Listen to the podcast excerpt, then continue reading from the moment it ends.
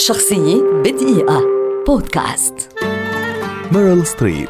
ممثلة أمريكية استثنائية ولدت عام 1949 وتعتبر بحسب رأي معظم النقاد والشريحة الأكبر من الجمهور أعظم ممثلة في التاريخ. تعرف بقدرتها العجيبة على إتقان جميع اللهجات وبتقمصها المذهل لمختلف الأدوار والشخصيات. تم اختيارها في طفولتها للغناء في حفل موسيقي لكنها لم تجد نفسها في الغناء. وبالرغم من ظهورها في العديد من المسرحيات المدرسية إلا أنها لم تكن مهتمة بالمسرح الجاد حتى مثلت في مسرحية Miss Julie وأظهرت قدرة مبكرة على محاكاة اللهجات وحفظ النص وأداء الشخصية بشكل فريد.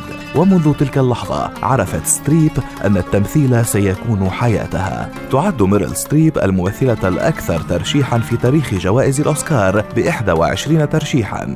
وكان أول ترشيح لها عام 1979 عن دورها في فيلم The Deer Hunter وقد فازت بثلاث جوائز من تلك الترشيحات. الأولى جائزة أفضل ممثلة بدور مساعد عام 1980 عن دورها في فيلم Kramer versus Kramer والثانية جائزة أفضل ممثلة بدور رئيسي عام 1983 عن دورها في فيلم Sophie's Choice والثالثة جائزة أفضل ممثلة بدور رئيسي عام 2012 عن أدائها العظيم في شخصية مارغريت تاتشر في فيلم The Iron Lady كما ترشحت لأكثر من 20 جائزة جولدن جلوب فازت بثمانية منها وفي رصيدها حتى الآن عشرات الأفلام العظيمة مثل Mamma Mia Doubt Out of Africa The Post The Bridges of Madison County وغيرها الكثير. مسيرة حافلة تألق مستمر شخصيات لا تنسى واستمرارية مدهشة كلها عوامل تجعل من ميريل ستريب أسطورة حية من الصعب أن يكررها. الزمن